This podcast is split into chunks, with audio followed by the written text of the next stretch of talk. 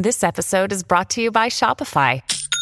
Forget the frustration of picking commerce platforms when you switch your business to Shopify, the global commerce platform that supercharges your selling wherever you sell. With Shopify, you'll harness the same intuitive features, trusted apps, and powerful analytics used by the world's leading brands. Sign up today for your $1 per month trial period at shopify.com slash tech, all lowercase. That's shopify.com slash tech.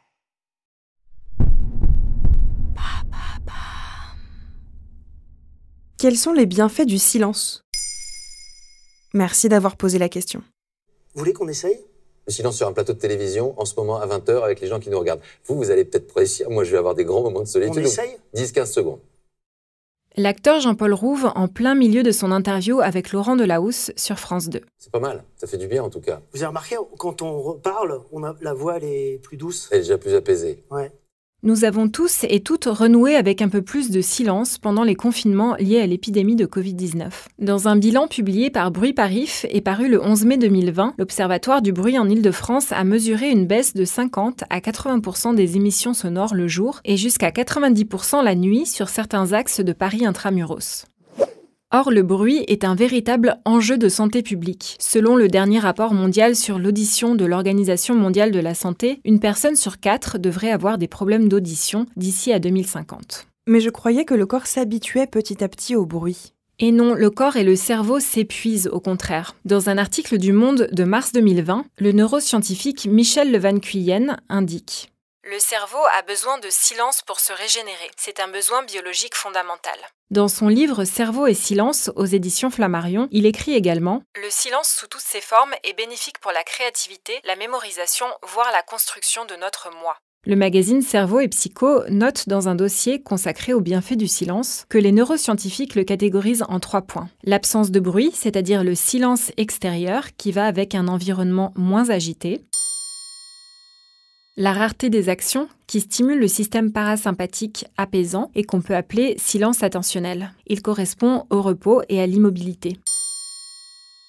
Et enfin, la découverte du silence en soi, c'est-à-dire une réduction du dialogue mental avec soi-même, un calme qu'on ne cherche pas à combler avec des distractions.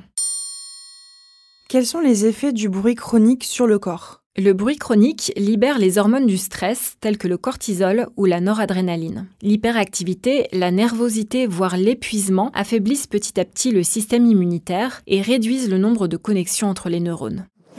Bien sûr, le risque est aussi la détérioration de l'oreille, dont les manifestations premières sont les acouphènes et une fatigue auditive jusqu'à la perte de l'audition. Pour se préserver de ces effets délétères, il faut renouer le plus souvent possible aussi bien avec le silence acoustique, mais aussi le silence attentionnel. Je pense par exemple aux notifications visuelles ou sonores des smartphones, aux open space, au bruit de la ville et aux fonds musicaux, ou encore aux activités diverses et variées sans discontinuité. Oui, d'ailleurs, il y a une véritable tendance autour du silence. Des retraites silencieuses à la campagne, les lieux qui bannissent les portables. Oui, mais fuir le bruit est une chose, rechercher le silence en est une autre, selon le chercheur Michel Levan Cuyen car le silence peut être angoissant. Pourtant, ces moments privilégiés abaissent la tension artérielle et la fréquence cardiaque, diminuent les taux d'hormones du stress qu'on a évoqués, améliorent le sommeil et favorisent la croissance de nouveaux neurones. Et oui, il est possible de se recréer des neurones, à tout âge d'ailleurs. Entre les véhicules, le voisinage, les enfants ou l'électroménager, certes, le silence est souvent considéré comme un luxe.